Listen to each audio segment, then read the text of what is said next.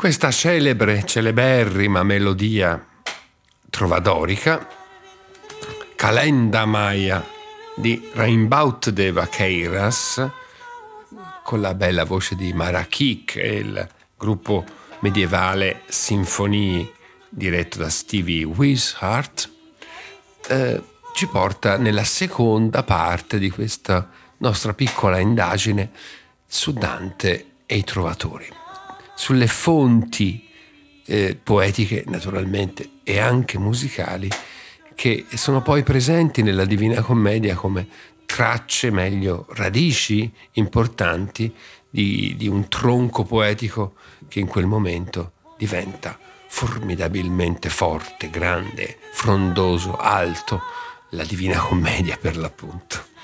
E, è il nostro modo per avvicinarci a queste celebrazioni dantesche che poi prenderanno eh, il loro massimo fulgore, diciamo così, il loro massimo, eh, la, la, loro massima pienezza nella, nella seconda parte del, del 2021, quando eh, Rete Toscana Classica trasmetterà, ve lo annuncio fin d'ora, un, un canto al giorno della Divina Commedia con un commento, un'introduzione illustre, quella del professor Riccardo Bruscagli dell'Università di Firenze e con la voce di Ivano Marescotti, grazie a un accordo eh, generoso che abbiamo eh, stretto con l'editore Zanichelli che ha pubblicato appunto una meravigliosa edizione commentata da, da Riccardo Bruscagli, munita di queste registrazioni complete dei canti eh, fatte da Ivano Marescotti, dall'attore Ivano Marescotti. Di questo siamo molto felici perché ci accompagnerà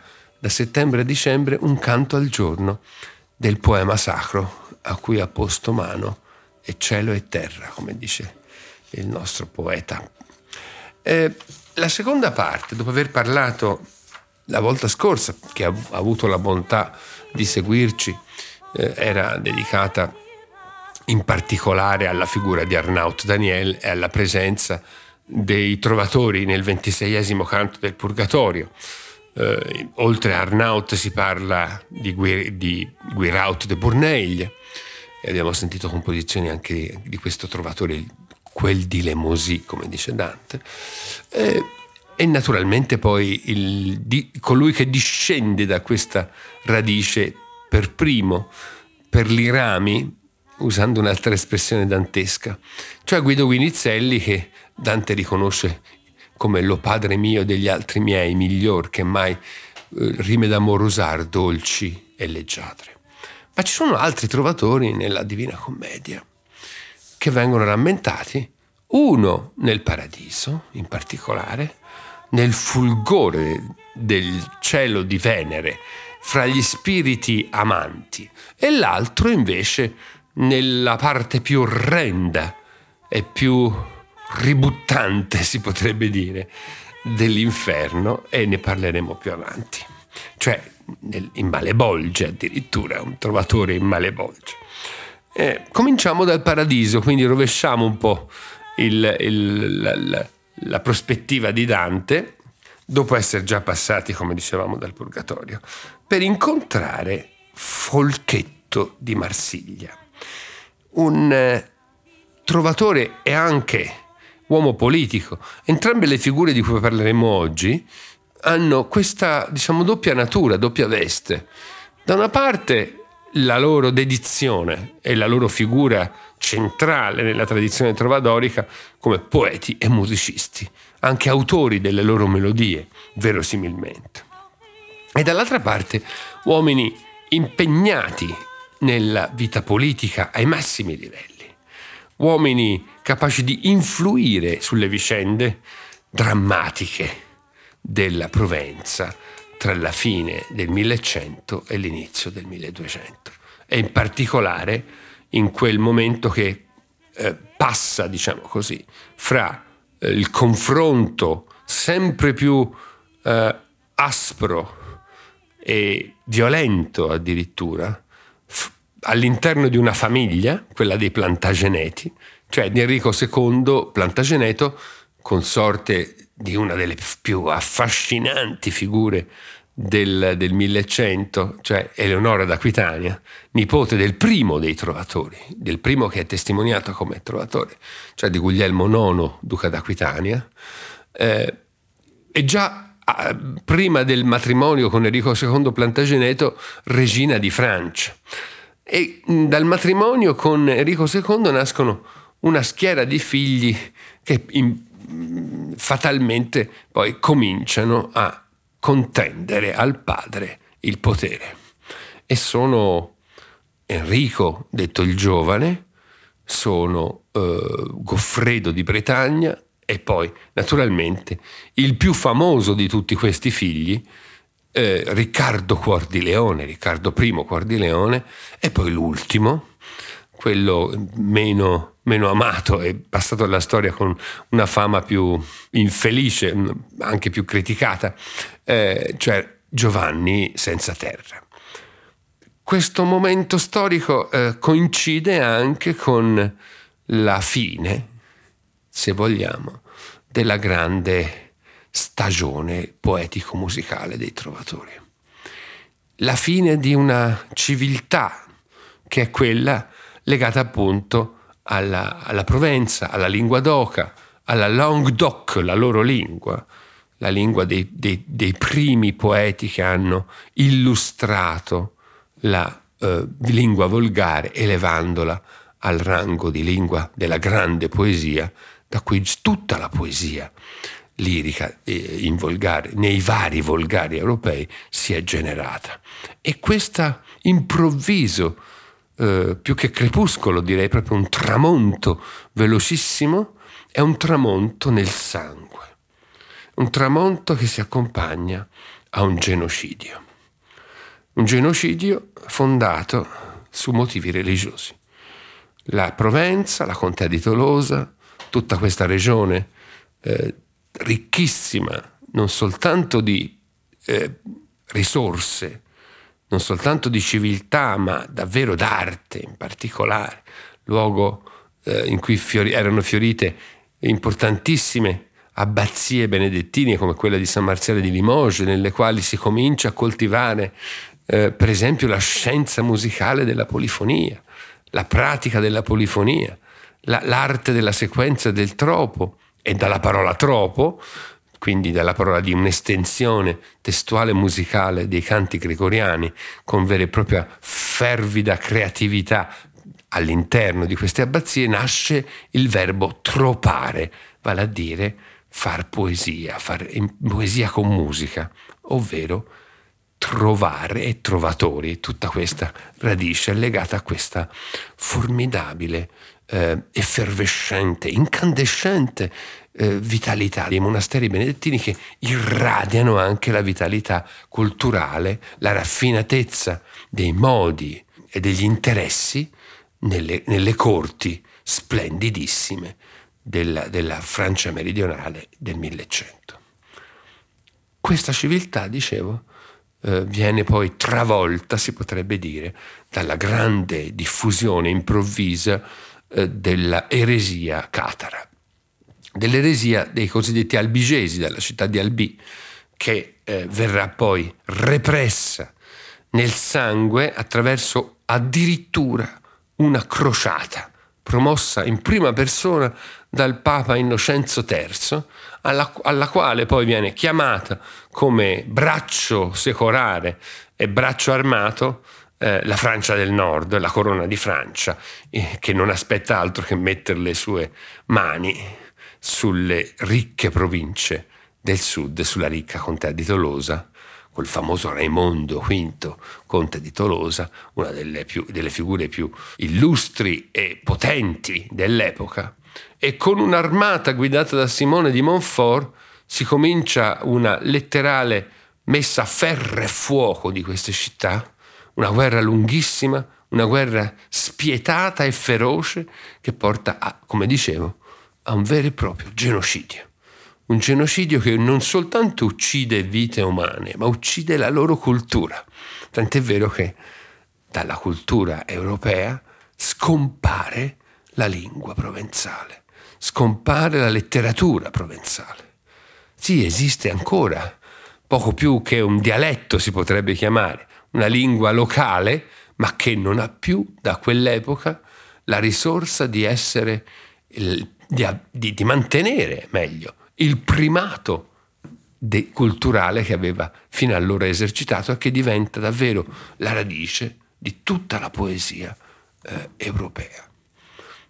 Quel primato passerà proprio nelle corti del nord, passerà grazie ad Eleonora d'Aquitania, che, eh, duchessa di Aquitania, regina di Francia, regina d'Inghilterra e a tutto il suo seguito, la sua cerchia intellettuale, nella corte di Inghilterra, che bisogna considerare però più come una corte francese, perché la, le residenze di questi personaggi di cui abbiamo parlato erano prevalentemente in terra di Francia a controllare, mantenere per così dire bene il controllo di quei grandi territori come la Bretagna, come la Normandia, come la stessa Aquitania, portata poi in dote da, da Eleonora, eh, che quindi si, si, si rendevano prese, eh, rendevano necessaria la presenza dei, dei capi famiglia, eh, di tutti i figli di Eleonora, sul territorio proprio per arginare la potenza francese, della corona, della corona francese che in quel momento stava dibattendosi, per così dire, fra queste grandi potenze del nord, gli inglesi, e del sud, la contea di Tolosa, per cercare il proprio spazio vitale, cosa che riesce perfettamente nella figura di Filippo II Augusto, che è il grande eh, stratega politico capace di mettere contro i figli al padre, di allearsi con quelli per in qualche modo minare l'unità della famiglia plantageneta. È un vero e proprio romanzo storico questo, che ha come, come terribile paesaggio la crociata contro gli albicesi e la fine del mondo dei trovatori. A questa fine del mondo dei trovatori, Folchetto di Marsiglia, che troviamo nel nono canto del paradiso, appunto, fra gli spiriti amanti nel cielo di Venere, ha dato un contributo importante, un contributo tragico, perché la seconda parte della sua vita fu dedicata alla preghiera, alla religione. Divenne un'importante figura dell'ordine cistercense dopo però essere stato un uomo di corte, un trovatore. nacque tra il 1150 e il 1160 quasi sicuramente a Marsiglia, eh, da cui poi deriva il suo nome, Folchetto di Marsiglia, così come appunto lo inquadra anche Dante nei versi del, del canto nono del Paradiso.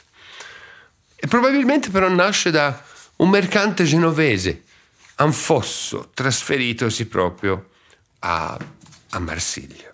Nella vita provenzale di Folchetto, queste brevi, succinte biografie che venivano allegate, per così dire, alle raccolte poetiche nei manoscritti, Folquets de Marseille si fo de Marseille, fils d'un mercadier che fo de Genoa e ac nom ser Anfos. Ecco, qui, da queste sono le, le fonti da cui deriviamo. E la perifrasi complessa che serve un po' da eh, localizzazione topografica del, del, de, de, della terra da cui na, nasce Folchetto di Marsiglia, utilizzata da Dante nel nono canto del Paradiso, eh, dice proprio così. Leggiamo questo canto. L'altra Letizia, che m'era già nota per cara cosa, mi si fece in vista qual fin balasso in che lo sol percuota. Cioè mi, mi, mi si manifestò come una luce di rubino fine percossa dalla luce del sole, un rosso accecante.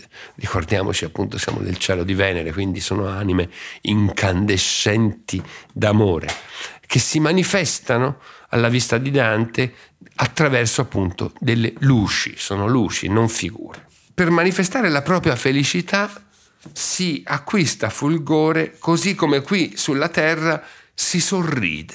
Quindi la, la luce, il fulgore di queste, di queste apparizioni è come se eh, aumentasse in analogia con quello che succede sul nostro volto quando ridiamo. Una bellissima immagine. Giù invece nell'inferno s'abbuia l'ombra di fuor come la mente è triste. Invece le ombre dell'inferno sempre più scure diventano, s'abbuiano come secondo come la loro mente è, è invasa, per così dire, dalla mestizia e dalla tristezza della loro mente. E qui Dante si rivolge a quella luce rossa di rubino che gli si è manifestata. Dio vede tutto e il tuo veder inluia. Dio vede e il tuo veder diventa parte di lui è, è dentro lui, si inluia neologismo vertiginoso dei tantissimi che Dante distribuisce in tutta la Divina Commedia, inluarsi, diventare parte di, dell'altro. Ma ne arriveranno di ancora più vertiginosi tra poco, sentirete. Dio vede tutto e il tuo vedersi in lui, diss'io, beato spirito, sì che nulla voglia di sé a te poté esser fuia. Cioè che in modo tale che nessuna voglia di, eh, che ho, ho, ho, di vederti, di, di, di, manifest- di comunicare con te, possa essere rubata. Dunque la voce tua, che il ciel trastulla sempre col canto di quei fuochi pii che di sei ali facciano la coculla, quindi dunque la tua voce, che è sempre gioconda Dio nel canto di quei serafini, eh, quei fuochi pii che sono rivestiti, come nelle immagini che vediamo in tanti affreschi, in tante, eh, in tante pitture del Medioevo, questi serafini angeli di, fasciati da sei ali, appunto il loro saio, coculla, è fatta di sei ali, perché non satisface i miei desideri? Tu che insomma sei dentro di me, sai già che cosa io desidero, perché non soddisfi i miei desideri? Già non attender io la tua dimanda, s'io mi intuassi come tutti i miei. Io, se fossi al posto tuo, se potessi essere dentro di te come tu sei dentro di me, mi intuassi come tutti i miei, ecco la vertigine verbale di Dante, no? inventare il verbo intuarsi e immiarsi. Siamo a, alla fantasia più sfrenata davvero, in cui la lingua diventa immaginazione senza, senza fine. La lingua diventa una specie di laboratorio aperto alle invenzioni. Quindi se io potessi entrare dentro di te come tu ti sei, sei entrato di me, non ti farei aspettare alla risposta, perché tu già lo sai cosa voglio chiederti. La ripetiamolo perché almeno è più chiaro a tutti. Dunque la voce tua che il ciel trastulla sempre col canto di quei fuochi pii, che di sei ali facea la coculla, perché non satisface ai miei disii? Già non attender io tua domanda, s'io mi intuassi, come tutti mi. Ed ecco la voce di Folchetto che risponde dopo questa, chiamiamola, vivace provocazione.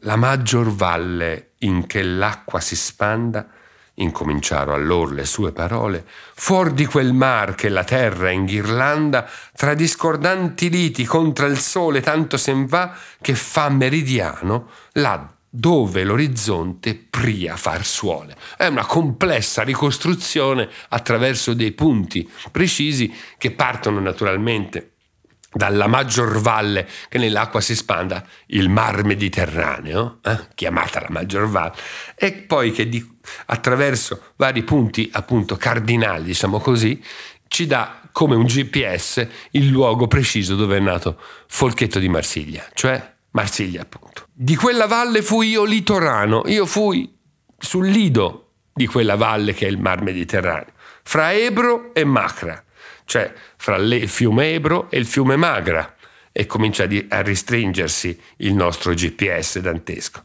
che per cammin corto parte lo genovese dal toscano, il fiume Magra che divide i genovesi dai toscani, esattamente anche dal punto di vista linguistico, è quello il confine fra i toscani che parlano una, certo, una certa lingua e i genovesi che per esempio hanno la lenizione eh, nel, nel, nel loro parlare. Ad un occaso quasi e ad un orto Buggea siede e la terra è un dio fui, che fe del sangue suo già caldo il porto. Qui ci si riferisce a un evento a Buggea in Algeria e la terra dove nacqui già vide il suo porto tutto caldo di sangue e si situano sullo stesso meridiano, sicché il sole per loro tramonta e sorge quasi allo stesso momento.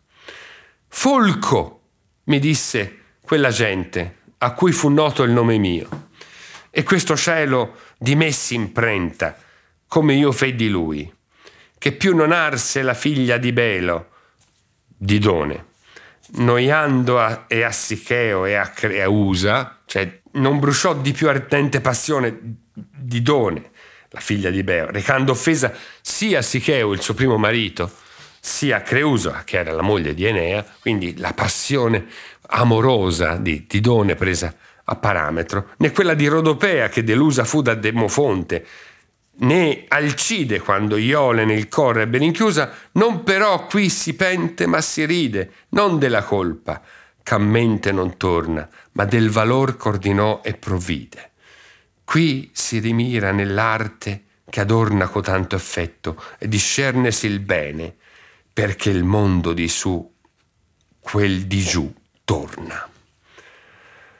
È un Dante molto complesso, naturalmente. Qui si contempla con ammirazione l'opera d'arte che è adornata da un tanto caldo affetto e si discerne il bene per cui il mondo celeste attornia, già gira intorno a quello terreno.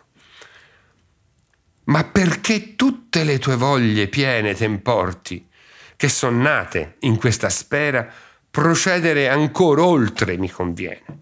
Ma perché tu riporti i tuoi desideri che ti sono nati in questa sfera, il cielo di Venere, completamente appagati, occorre che io mi spinga oltre. Tu vuoi sapere chi è in questa lumera che qui appresso me così scintilla come raggio di sole in acqua mera. Tu vuoi sapere quindi chi sono quelli che in questo splendore così scintillano presso a me, come un raggio di sole che penetra nell'acqua pura?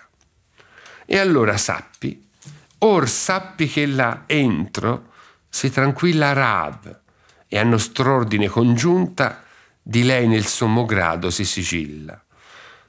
Uh, qui si gode la pace, cioè si tranquilla, dice Dante, Rab. Rab nel racconto biblico è quella meretrice di Gerico che ospitò in casa sua gli esploratori mandati in avanscoperta da Giosuè, favorendo in questo modo l'inizio della riconquista della terra promessa da parte del popolo di Israele. È curioso perché Dante in questo canto degli spiriti amanti accosta diciamo, tre personaggi piuttosto chiacchierabili eh, o discutibili dal punto di vista morale, se vogliamo. Il primo che ha incontrato è Cunizza, moglie di Zelino da, da Romano, la quale eh, era giunta alle sue terze nozze dopo essere stata una delle donne più chiacchierate d'Italia, si potrebbe dire, una delle donne diciamo, più generosamente disposte e disponibili d'Italia all'epoca, fino a quando eh, si, rif- ri- si, si, si, rifugia nel, nella vita monastica, si dedica alla preghiera, si converte completamente a Firenze, dove probabilmente Dante abbia modo anche da ragazzino di, di, in qualche modo di, di, vederla o comunque di sapere chi fosse, eh, essendo morta eh, Conizza da Romano eh, nel 1279. Ma lo stesso Folchetto, che aveva addirittura allineato una quantità di poesie d'amore per una donna sposata, cioè per la moglie del proprio signore, quello, del, del, del, del, signore presso il quale egli eh, operava sia come poeta che come, come consigliere, eh, una tale Azaleis. Ma dopo la morte di questa eh, o di questo oggetto di un amore forse platonico, ma probabilmente no, eh, comunque di natura adulterina, secondo tanta tematica della poesia trovadorica, si ritirò appunto a vita spirituale nella, nell'ordine cistercense e cominciò poi una importante carriera che lo portò fino a diventare il vescovo proprio della città di Tolosa nel 1205, quindi del centro della vicenda dell'eresia albigese. E da lì, come vescovo di Tolosa, operò alla guida della repressione del, dell'eresia e fu uno dei principali autori, potremmo dire, di quella, di quella strage infinita a cui abbiamo, abbiamo fatto riferimento. Di tutto questo Dante non parla, come se glissasse sulla vicenda del persecutore degli eretici, di cui Folchetto, come vescovo di Tolosa, fu un grande protagonista. E a questo punto mi sembra opportuno andare ad ascoltare almeno diciamo, l'inizio di una, lunga, di una lunga canzone di Folchetto di Marsiglia. Tamma bellis l'amorò spessamens.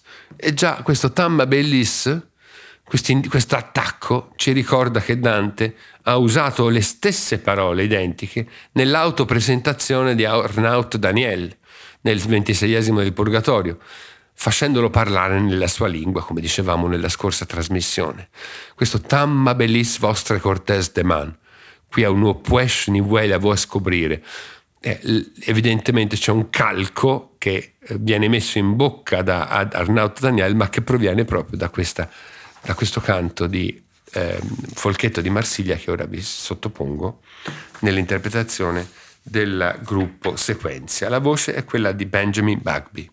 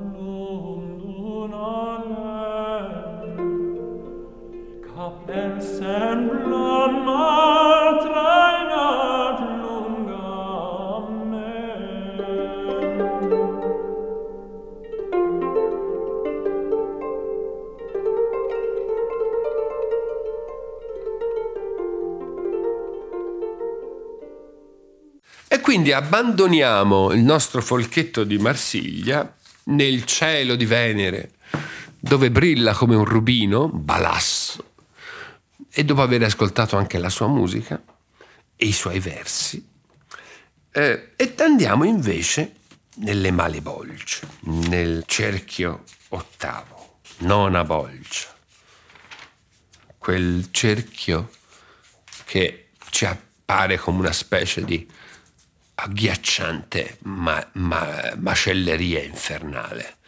Qui prevale il sangue, più, qui prevalgono le mutula- mutilazioni. Le anime dannate sono fatte letteralmente a pezzi e sono fatte a pezzi perché hanno provocato divisioni.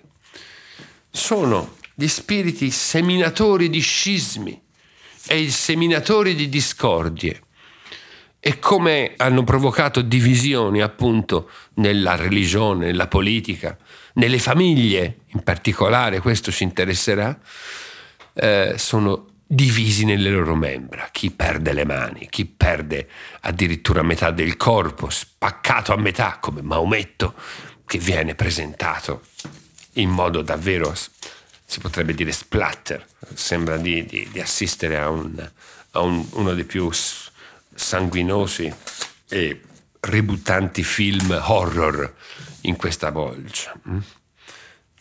Fra le gambe pendean le minucia, la corata pareva e il tristo sacco che merda fa di quel che si trangugia.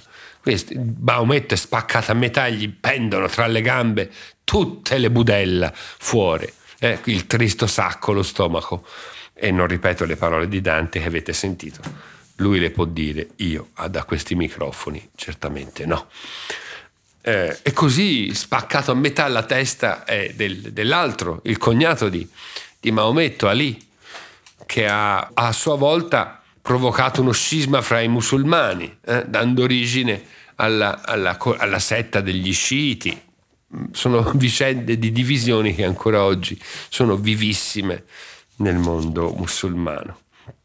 E così tanti altri, fino a, qua, a questa ultima proprio eh, più spaventosa di tutte, eh, con una specie di crescendo violentissimo di apparizioni di anime mutilate che reggono loro, i loro pezzi, diciamo così, no? Nel, nelle mani e che vengono continuamente rimutilati perché questi pezzi si riattaccano e poi al girare della bolgia vengono ridivisi da un diavolo con una spada qua veramente nessun regista avrebbe mai potuto immaginare una scena come questa, nemmeno con gli effetti speciali più, più, più eh, all'avanguardia che, di cui oggi disponiamo. Ed eccolo, ed eccolo il nostro spirito. Ma io rimasi a riguardar lo stuolo e vidi cosa ch'io avrei paura senza più prova di contarla solo. Io vidi una cosa che avrei ora davvero paura, se non ne avessi le prove, a, a raccontare. Se non che coscienza m'assicura, la buona compagnia che l'uomo francheggia sotto l'asbergo del sentirsi pura. Ma io sono mm, difeso, eh, ho l'usbergo, la protezione della mia coscienza.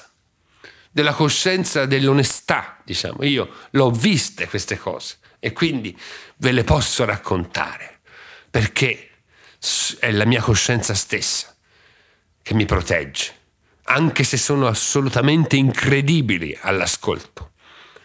Io vidi certo e ancor par ch'io lo veggia, cioè mi pare di ancora di vederlo, un busto senza capo, andarsi come andavano gli altri della trista greggia.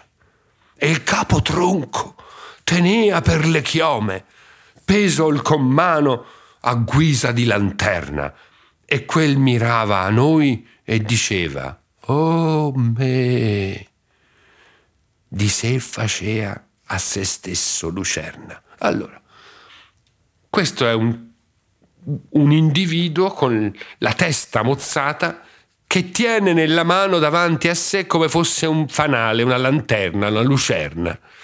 Di sé facea se stesso lucerna. Quindi è come se la testa nelle sue mani gli illuminasse la strada, l'immagine agghiacciante quante altre mai.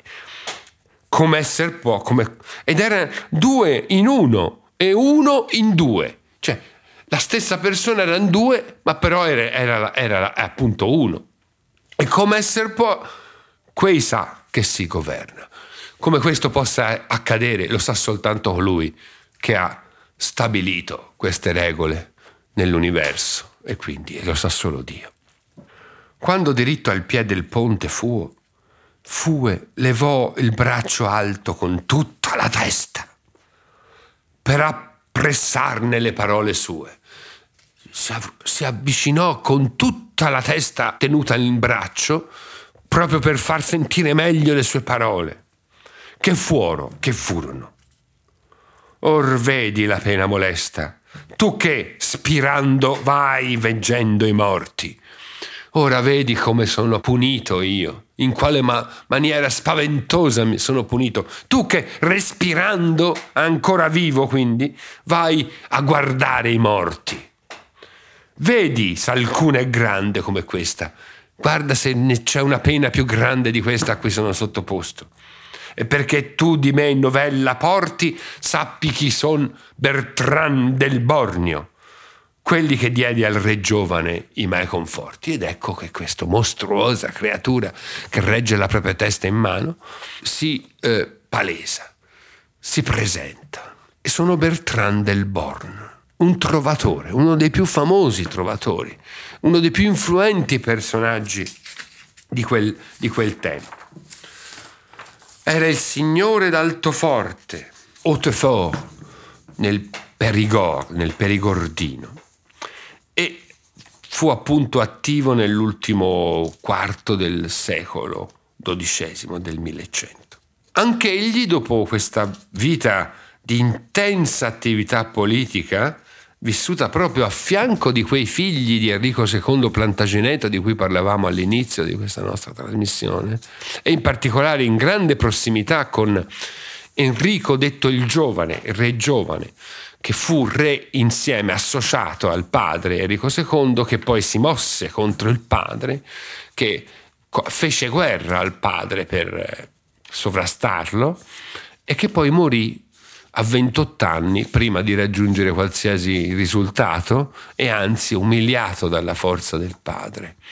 Eh, questo, questo, fatto, questo aver incitato, si potrebbe dire, anzi è quello che Dante sostiene, che Bertrand del Born abbia incitato i figli contro il padre, sia stato uno degli ispiratori della rivolta dei figli di Enrico II Plantageneto a cui sicuramente non era del tutto estranea anche la mamma, Eleonora d'Aquitania, che non a caso fu imprigionata poi per lungo tempo dal marito in una torre proprio per queste sue eh, mene, i, queste sue trame con i, con i, figli.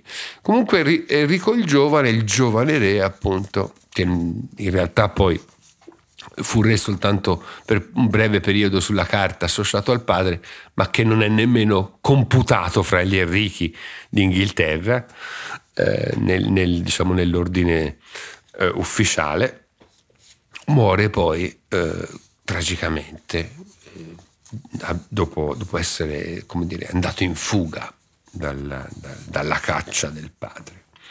E Bertrand del Born viene accusato da Dante di aver messo il proprio consiglio maligno nel dividere la famiglia, nel mettere il re giovane contro il padre. Rileggiamo questi versi. Che diedi al re giovane i ma conforti, i mali conforti, i mali consigli. Io feci il padre e il figlio in sé ribelli. Io misi appunto in guerra ribelli fra, fra, fra loro in sé il padre e il figlio. Architofel non fe più da Salonne di David coi malvagi punzelli. Architofel è un personaggio della Bibbia che qui viene preso a paragone da Bertrand del Born perché consigliò a Salonne contro il re David e quindi mise in guerra anche in questo caso padre e figlio, con i suoi malvagi punzelli, con i suoi pungoli cattivi, eh, malvagi, con le sue spinte, i suoi, i suoi, i suoi sproni malvagi. Perch'io partì così giunte persone, partito porto il mio cerebro lasso col suo principio che è in questo troncone. E siccome io ho diviso persone così vicine, così unite, consanguinee, padri e figli, e allora io così porto diviso questo cerebro, la mia testa, il, cer- il cervello, dal resto del corpo, da- dal suo principio, cioè che è in questo troncone senza testa. E qui finisce il canto con un verso che è rimasto giustamente celeberrimo proprio perché ci, ci dà il nome al meccanismo di punizione adottato in tutto l'inferno. Così osserva in me, lo contrappasso.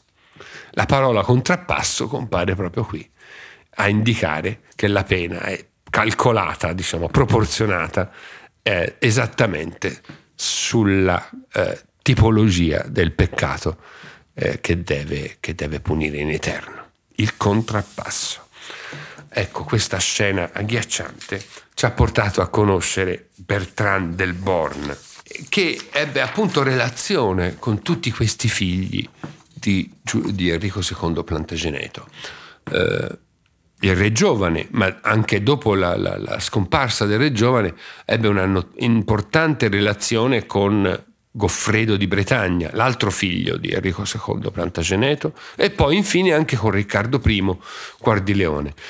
Dante nel De Volgari Eloquenzia parla di Bertrand del Born come il poeta delle armi, il poeta che celebra le virtù militari e celebra la grandezza dire, del coraggio e del valore, un poeta che si, si impone proprio per questa sua essere calato, diciamo così, nella, nelle vicende, nelle passioni politiche del suo tempo. Come sentiamo in questa canzone, Rassa Tancreis e Montepoia, eh, rassa, tanto si innalza e vola colei che è priva d'ogni inganno, il suo pregio alle altre è noia, perché non ce n'è una che le nuoccia, che la sua beltà vista assolda i prodi a lei a chiunque roda. È una canzone che si rivolge a questo Rassa. Chi è Rassa? Rassa è proprio Goffredo di Bretagna, un nome, nom de plume, diciamo così, un nome sotto il quale, uno pseudonimo sotto il quale si cela il suo eh, interlocutore, il figlio di Enrico II Plantageneto che morirà il 19 agosto del 1186. E alla fine si parla proprio di Enrico il Giovane quando viene evocato Marinier, voi avete onore e a noi si è cambiato un signore guerriero con uno che fa tornei. Ma è possibile, dice, che si debba avere a che fare con un nuovo principe, Goffredo, che si diverta a far tornei invece che a fare la guerra. È una vergogna, insomma. Eh, così come appunto invece faceva la guerra il re giovane per il quale Dante ha spaccato la testa e la fa reggere sulle, sulla, sulla, mano a mo' di lanterna, in guisa di lanterna a Bertrand del Born. Ascoltiamo questa canzone.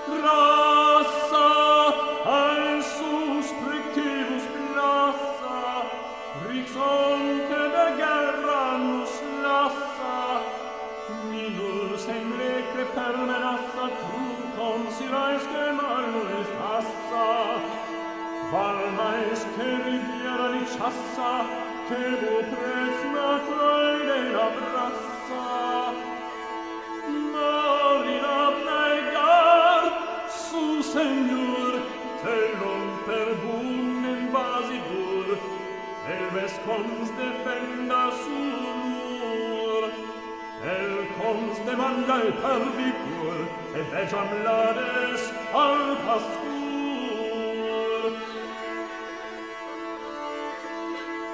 Mariniers vous avez sur nous et nous savem changat seigneur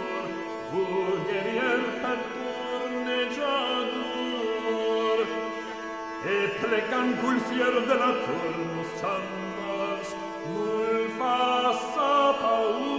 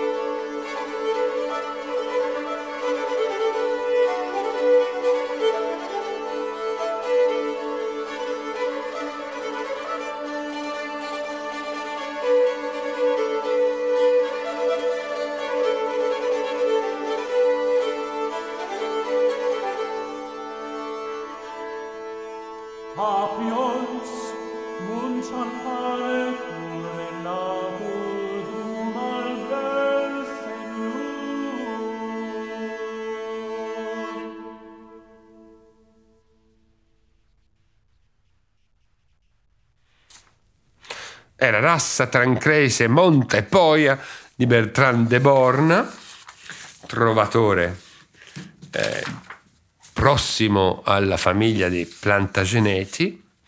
E proprio perché abbiamo tanto parlato di questi principi figli di Enrico II e di Leonora d'Aquitania, ora andiamo a chiudere la nostra trasmissione col più famoso, che non è un trovatore, ma sarà un troviere perché la sua lingua non è più il provenzale, come abbiamo detto, ormai l'area linguistica si sposta anche per la ehm, produzione poetica nel, in quella Francia del Nord, eh, di cui è, è, uno dei grandi signori. Si tratta di Riccardo, poi primo re, Riccardo I, re d'Inghilterra, ma duca di Normandia, duca d'Aquitania, che eh, è egli stesso poeta e musicista. E va alle crociate, come tutti sanno. E quando di ritorno la nave di Riccardo è costretta a riparare a Corfù, in quelle terre dell'imperatore bizantino, eh, che si era oh, contrapposto alla, all'Inghilterra per l'annessione di Cipro, allora travestito da cavaliere temprale eh, si allontana da Corfù, si sottrae diciamo, all'influenza di questo suo rivale, l'imperatore bizantino, ma la nave va distrutta nei pressi di Aquileia e quindi è costretto a un pericoloso viaggio attraverso l'Europa centrale. Quindi era passato diciamo, da Venezia, ma eh, ormai eh, non ha più il modo di rientrare a casa sicuro in nave, perché la nave non ce l'ha più. E poco prima del Natale del 1192, Riccardo, Riccardo Fuor di Leone, travestito da pellegrino, eh, nei pressi di Vienna viene invece riconosciuto per il sigillo che portava al dito, l'anello col sigillo, è catturato dal, dal duca d'Austria Leopoldo V d'Asburgo, viene rinchiuso in un castello e fino a quando non si pagherà per lui un riscatto. Questa, questa reclusione durerà nel castello di Dürnstein per un paio d'anni almeno, fino a quando, grazie anche e soprattutto all'impegno della madre di Riccardo, la nostra Eleonora d'Aquitania, si metterà insieme una grandissima somma che pagherà questo riscatto. E nei giorni della sua prigionia nel castello di Dürnstein, prima di essere a così caro prezzo liberato, eh, scrive una canzone che è una delle più belle, diciamo, delle, delle testimonianze di questa, di questa cattività. Je nous son pris, ne dira sans raison, adroitement, c'est de lentement, non. Mais par effort peut faire chanson, muta ami, mes pauvres sont-ils donc Ont-ils œuvront, c'est pour ma rançon, suis sa deus hiver pris. Più o meno in un francese antico, difficilissimo da pronunciare, come avete sentito nel mio incespicare. Ecco cosa significa. Mai nessun prigioniero potrà esprimere bene quel che sente senza lamentarsi, ma sforzandosi può comporre pure una canzone. Ho molti amici, ma poveri sono i loro doni. Qui c'è un riferimento alla difficoltà di mettere insieme tutti quei soldi che Leopoldo V d'Asburgo aveva chiesto per liberare il re d'Inghilterra. E saranno biasina, biasimati se non per darmi riscatto sono già due inverni che io sono qui prigioniero. Ecco la canzone del nostro prigioniero Riccardo Cuor di Leone, con cui mi, salu- vi, mi congedo da voi, vi saluto e eh, chiudiamo anche l'argomento di Dante e i trovatori con questa carrellata che ci ha portato nelle vicende a cavallo diciamo tra il XII e il XIII secolo e poi nei regni ultramondani della Divina Commedia. Un carissimo saluto, un ringraziamento particolare a Roberto Spinelli che ci ha seguito in cabina di regia con pazienza, cura e naturalmente grande professionalità. Alberto Battisti vi saluta.